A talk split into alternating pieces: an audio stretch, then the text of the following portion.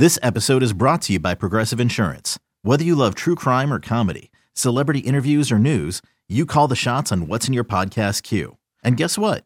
Now you can call them on your auto insurance too with the Name Your Price tool from Progressive. It works just the way it sounds. You tell Progressive how much you want to pay for car insurance, and they'll show you coverage options that fit your budget. Get your quote today at progressive.com to join the over 28 million drivers who trust Progressive. Progressive Casualty Insurance Company and Affiliates. Price and coverage match limited by state law. Welcome to another podcast from InsideCarolina.com, the independent voice of UNC Sports. Brought to you by JohnnyT-shirt.com, the go-to provider for all your Tar Heel gear. Welcome to another special edition of the Inside Carolina podcast. Jon Seiglie here with Sherrell McMillan. And Sherrell, for the second time in two weeks, we are talking during the week because UNC got a commitment from a five star recruit in the 2020 class. This time it was Caleb Love. Now, last time it was Walker Kessler who made a surprise commitment to UNC. But, you know, reading the tea leaves here, Rel, how big of a surprise was it that Love decided to attend Carolina for his college? Uh, it wasn't terribly surprising. I mean, you never know with this kind of thing because the home state school, uh, Missouri was his other finalist. They always have a sway. There's always an appeal to stay home. It's easier for family. So, uh, you know, I think most people thought North Carolina, but you just never know really until he actually says, I'm going to North Carolina. So, um, yeah, it's a big commitment for for Roy Williams and his staff, and when they worked hard for throughout the summer, and uh, you know the recruiting momentum continues. It absolutely does. That's something that we mentioned when Kessler committed. You know, now I really think that Coach Williams is going to be able to focus on the few remaining spots in this class. We'll talk about that a little bit later on, Rel. But, you know, when you're looking at Caleb Love's profile, he's listed at 6'3, 170 and he plays at Christian Brothers High School. When you have watched his film and kind of been breaking down what type of player he is, how do you think he will fit into the Roy Williams style offense at the point guard position? I think pretty well. And, you know, me and Ben Sherman watched him a ton. So we watched him in, in Atlanta back in April um, on the Nike EYBL circuit. And then we watched him a lot in July just because we had started to hear that North Carolina was doing well with them, that they were really interested. So he was definitely a, a primary um, viewing for us down there. I think we watched him maybe four or five times in about a two day stretch. And I think what you have to realize is that he's not like your prototypical kind of old school point guard. He's kind of your prototypical new school lead guard.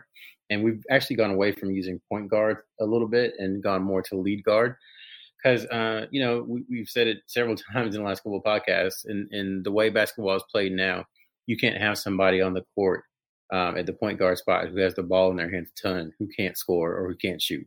It's just not good for the makeup of your team.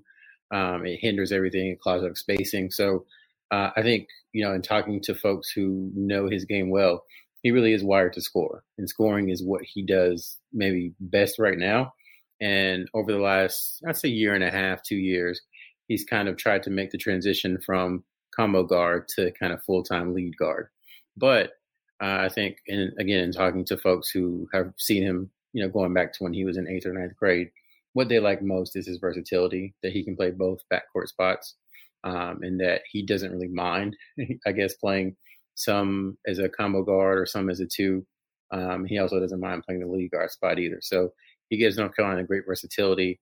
Um, he could be their starting point guard um, next season. Not this one coming starting in October, excuse me, starting in November, but the 2021 season, or he could be maybe they're starting combo guard in the 2020 uh, 2021 season. So I think that's what they like best about him is his versatility, his ability to score, his ability to push tempo, and he's a tremendous athlete as well.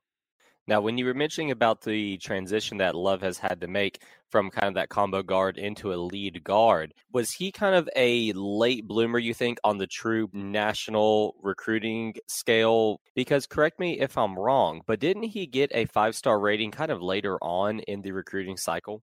Yeah, and you know, I wouldn't say he was a late bloomer. He was more of a regional guy, so more of uh, people in the Midwest basically knew about him. Um, they had seen him play Uh, he came up in the Brad Beal Elite program, which is one of the best uh, programs traditionally. They used to be the St. Louis Eagles, and now they're Brad Beal Elite. But they always have a ton of talent. They're always sending guys to Division One. Um, they have a couple guys in the NBA, so uh, he came up in that program. I think a lot of people knew him that way. It wasn't really, I'd say, until last summer slash uh, last fall that he really became a, a national level recruit. I think, and again, that was just as that process as he was going from combo guard, you know, or even shooting guard to combo guard to lead guard. And as he's continued to excel at that, coupled with the lack or dearth of point guards in this class who are really impact players, I think that's how his profile continued to rise. So when you and Ben Sherman were watching him, you mentioned that he is a scorer first and foremost. How does he get his points? Like, does he use that athleticism to drive to the basket? Is he an above average pull up shooter? Can he hit from beyond the arc? Or is it just a kind of a mix of all three there? Yeah, I'd say as far as like something that's an elite, elite level, I think he's an elite, elite level athlete. He's not quite a Cole Anthony level athlete, but I mean, he has tremendous uh, length. He has a six nine wingspan and he's six three. Um, he can jump out the gym. He's very quick. He likes to get out the open court um, and talking to you know his AAU coach and his high school coaches, they they talked about how they kind of changed their offense a little bit for him and um, pushed it into more of an up tempo type style offense so that they could take advantage of his skill set. Um, and one thing that I think people have to realize about him too is that we talk about being wired to score. Everything that he does kind of pivots from his scoring in, in our limited observation. In that, you know, if he gets a couple jumpers or you know, he gets a layup or a dunk, that really impacts his passing. That that you know impacts his defense. So his scoring kind of gets him going, and once that gets going, he can do so many other things. Um, as far as a shooter, I mean, I you know I'm not a shooting coach, but his form looks really good to me. Um, he made a, a, pretty good percentage when we watched him. Um, yeah, he's just he's a guy who has a really high floor.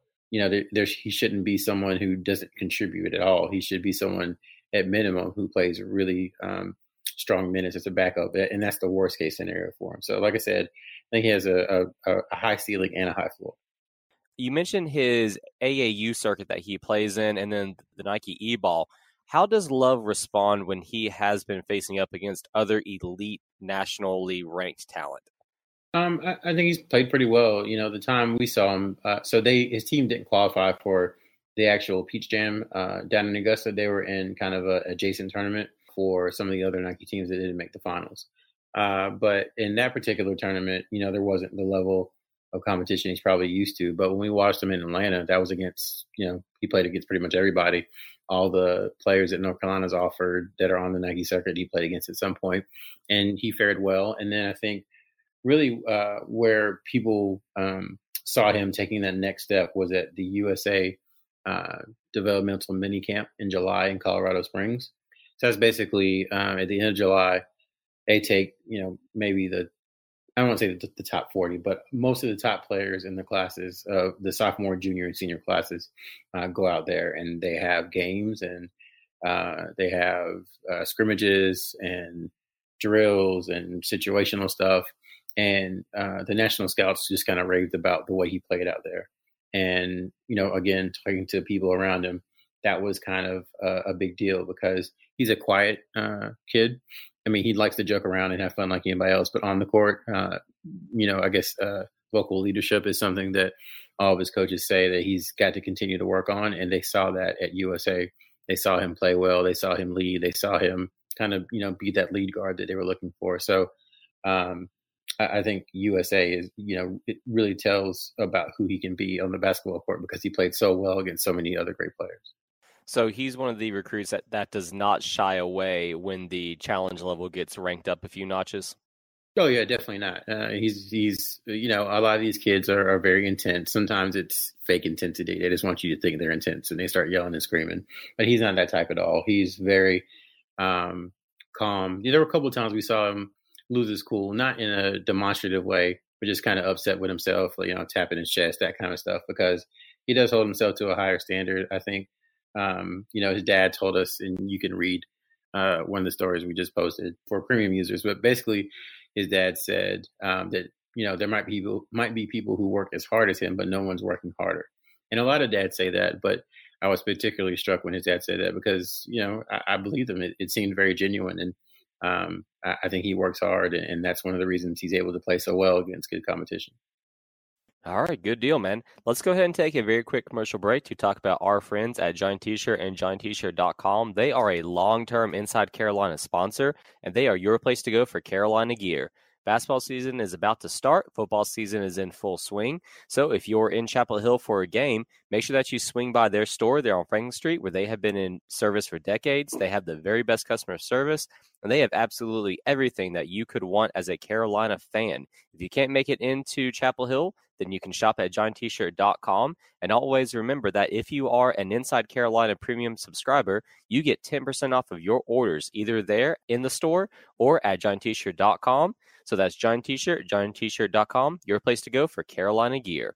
All right, Rel. So in looking at Love's recruitment, what do you think it was about Chapel Hill that allowed him to fall in love with the campus, with the coaching staff, and was kind of the tipping point that made him select the Tar Heels over Missouri? I think it was a variety of things. I think you start with the opportunity that was afforded or will likely be afforded to him because the expectation is that Cole Anthony has a 99.999% chance of entering the NBA draft and only being at UNC for one year. So they're going to need uh, another point guard, regardless of, of who stays, who comes back, who gets healthy, they still need another point guard. And, you know, he's kind of seen what Coby White's done. He's seen the buzz around Cole Anthony and their message to him has been, Hey, we, we need you to come in and we need you to, to be the next guy. And we've got this thing rolling. So um, come on in and do it. So that's one is the opportunity. I think number two, you know, we posted it a couple weeks ago when he visited. I guess it was almost two weeks ago, but he and his family, I, I don't say this lightly, they really were blown away by North Carolina's presentation, by the fans, um, and really by the honesty of Roy Williams. Um, talking to his parents again, we have a story posted for premium members. That's one of the things that really resonated with them was just how honest he was, how upfront, and it wasn't. You know, they said it wasn't a show um, for them.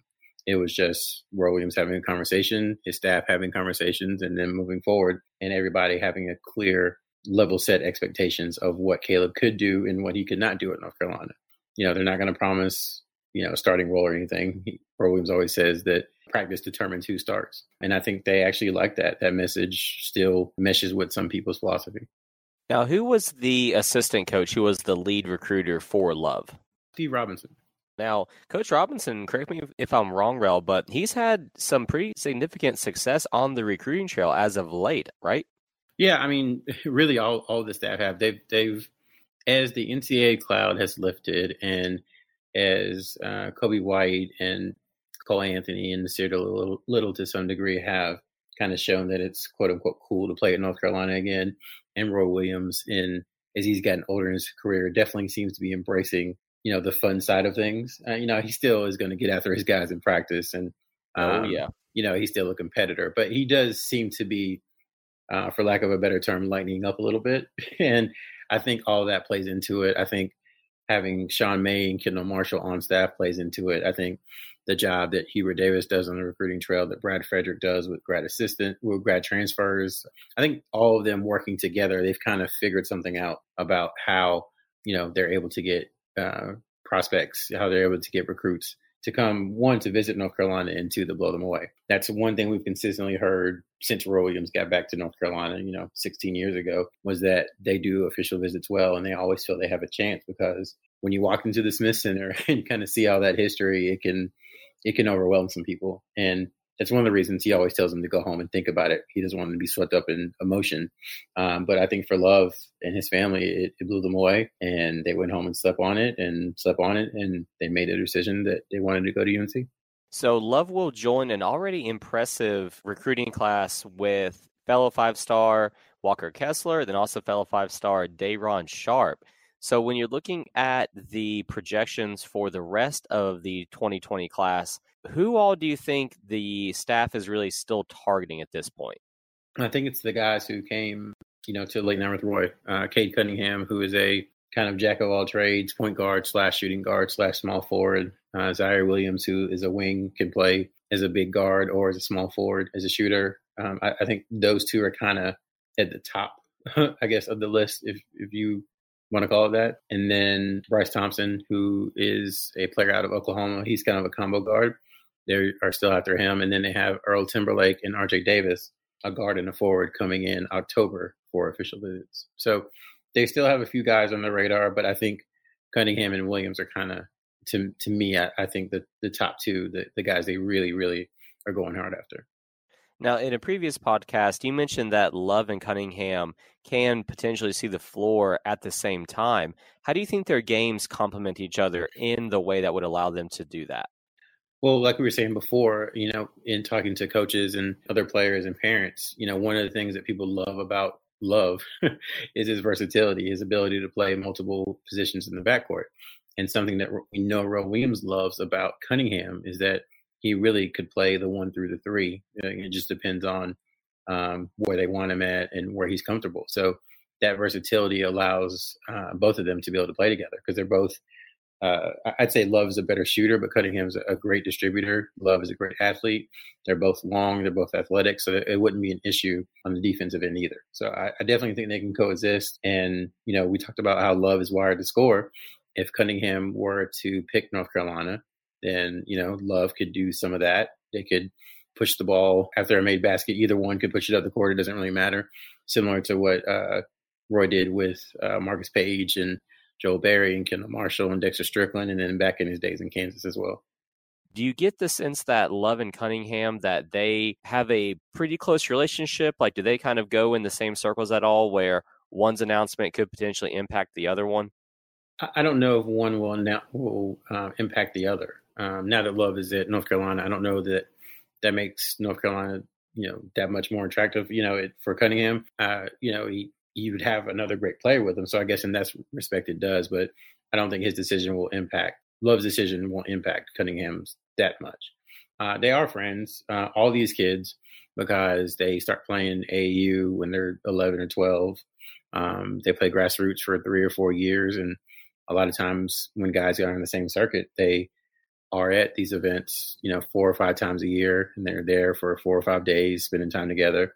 Then they go to, you know, the Nike academies over the summer. They spend time together. They go to USA. They spend time together. So you do that for a few summers, and you get to know someone pretty well. Plus, they have access that maybe some older folks didn't have, as far as you know, social media and texting and calling and skyping, so they can really stay in contact the way maybe previous generations couldn't. So all that to say, they are friends, but I don't think that you know Love's decision will impact Cunningham one way or the other. All right, let's take our last commercial break. When we get back, let's go ahead and wrap up the discussion about Love's commitment. So stay tuned. We'll be right back after this. The mm-hmm. Angie's list you know and trust is now Angie, and we're so much more than just a list. We still connect you with top local pros and show you ratings and reviews, but now we also let you compare upfront prices on hundreds of projects and book a service instantly. We can even handle the rest of your project from start to finish. So remember, Angie's list is now Angie, and we're here to get your job done right. Get started at Angie.com. That's A N G I, or download the app today. Okay, picture this. It's Friday afternoon when a thought hits you. I can spend another weekend doing the same old whatever, or I can hop into my all new Hyundai Santa Fe and hit the road. With available H-Track all wheel drive, and three row seating, my whole family can head deep into the wild. Conquer the weekend in the all new Hyundai Santa Fe. Visit HyundaiUSA.com or call 562 for more details. Hyundai, there's joy in every journey.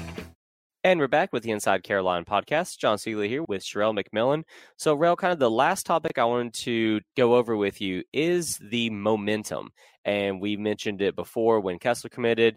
Now, with Love also joining the fold, I mean, the potential is there for UNC to finish with a top five, if not potentially the number one recruiting class for 2020. How big of a deal do you think it is that Coach Williams and his staff have been able to land such high profile recruits and in quick succession? It's definitely a, a big deal because it shows other recruits that people want to play in North Carolina again. And now I think the recruiting stuff maybe has gotten a little bit overblown over the years because North Carolina still is one of the more uh, accomplished programs of the last decade, even with some of the recruiting issues they had. But you know, Williams has talked about it during the NCAA stuff they couldn't get five stars to visit campus. And here we, you know, here you are three or four years later, and they have five five stars on campus at one time. Um, Ziaire Williams is taking his third uh, trip across the country to visit North Carolina. He's the number one ranked small forward in the country. Cade Cunningham is the number two ranked overall player in the country. He's taking an official visit in North Carolina. Nassir Little a couple of years ago, Cole Anthony last year. Um, so things are definitely changing. Um, they do have a, a, ton of momentum.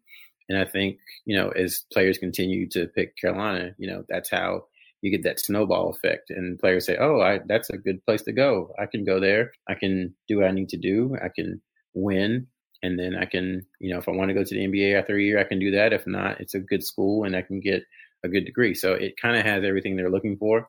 And I think North Carolina is set up over these next three or four years to really go on an impressive recruiting run just because of the work that really started after the NCAA investigation ended as they tweaked their approach, they added staff, and then the success of Coby White kind of, you know, pushed everything forward.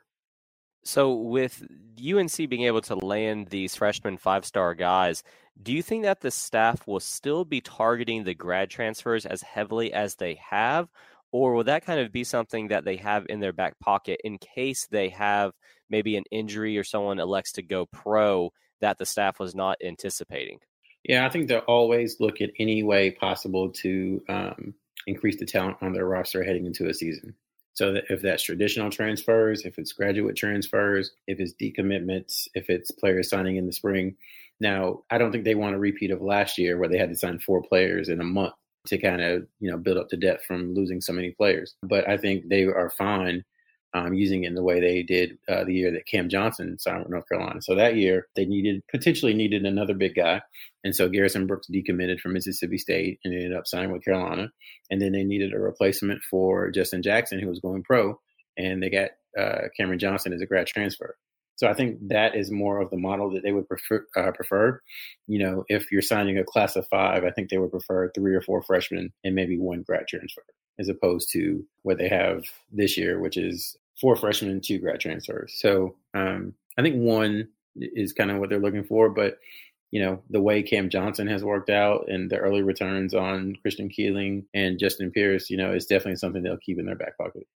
I was going to say, I think the the Cam Johnson graduate transfer that worked out pretty well for UNC. It did, and the fact that you know it, it rarely happens. But the fact that he had two years um, because he's such a good person in the classroom was just tremendous for North Carolina. Because you know we can go on this in another podcast, but the fact they got two years out of him um, was really impressive. And part of it was because of his injury, and he just wanted to be ready for the NBA whenever that time came. But that really changed a lot of stuff for North Carolina because they didn't have a replacement, a ready-made replacement for Justin Jackson. So that's the kind of stuff that I think you know they'll use grad transfers for in the future if they can stay on this recruiting run is to plug unexpected holes if you had to say any final words or parting thoughts on Caleb Love to the UNC fans, what would those be? Yeah, I would say um, just don't take it for granted because they are after other players in the class. I mean, no matter what happens from this point moving forward, Caleb Love, Walker Kessler, and Day'Ron Sharpe is among the two or three best classes that Roy Williams has signed in North Carolina, just based on recruiting rankings, not what they did in college, but just entering, you know, leaving high school, entering college. It's in that space already. And, you know, Caleb Love is a great player. And I just don't want people to be like, okay, they got this piece. Now let's go to the next piece. Like, no, these are really good players who should be given their due. Um, that you know took North Carolina. They, they, beat Louisville and Kansas and Missouri and Arizona teams they've struggled with um, on the recruiting trail the last couple of years. So um, I think fans should make sure that they really understand how good of a job the staff did to land Love before they go on to say, okay, who's next. Well, if the heels do land Cunningham or Ziaire Williams Otrell, I think the fan base may just it, will explode, man. At that point, yeah. I mean, you know, there's there's a chance. It's just you have to wait and see, and there's a lot of stuff that goes into the decisions of a of a college or a high school kid. So um, you just have to wait and see. They they put definitely put their best foot forward this past weekend. I don't think it could have gone any better mm-hmm. um, from a North Carolina perspective, as far as you know the crowds and what happened and what they saw and what they experienced and how the guys bonded together but you know, it's a waiting game now. It is. Well, regardless of what happens with the other recruitments, UNC did land their point guard for the class of 2020, Caleb Love, five star guy. I'm very excited about him coming to Chapel Hill to see what he can bring to the team. We'll go ahead, though, and end this one. Thanks a lot for talking to me, Rel. Hope that you have a good rest of your week, man. Yep, appreciate it. Thanks for listening to another podcast from InsideCarolina.com. Brought to you by JohnnyT-shirt.com. Where to go for your next Tar Heel gear purchase. Now streaming on Paramount Plus. You ready, Bob? Well, all right. Audiences are raving. Bob Marley is electrifying. It's the feel-good movie of the year. You dig? Bob Marley, One Love. Rated PG-13. Now streaming on Paramount Plus. You can now relive the best moments of the UEFA Champions League 24-7. The UEFA Champions League channel is a new 24-hour streaming channel serving non-stop goals, highlights, and full match replays from the world's most prestigious club competition. Reminisce on your favorite moments, legendary players, and brilliant goals with the UEFA Champions League channel streaming around the clock on Pluto TV and the CBS Sports app.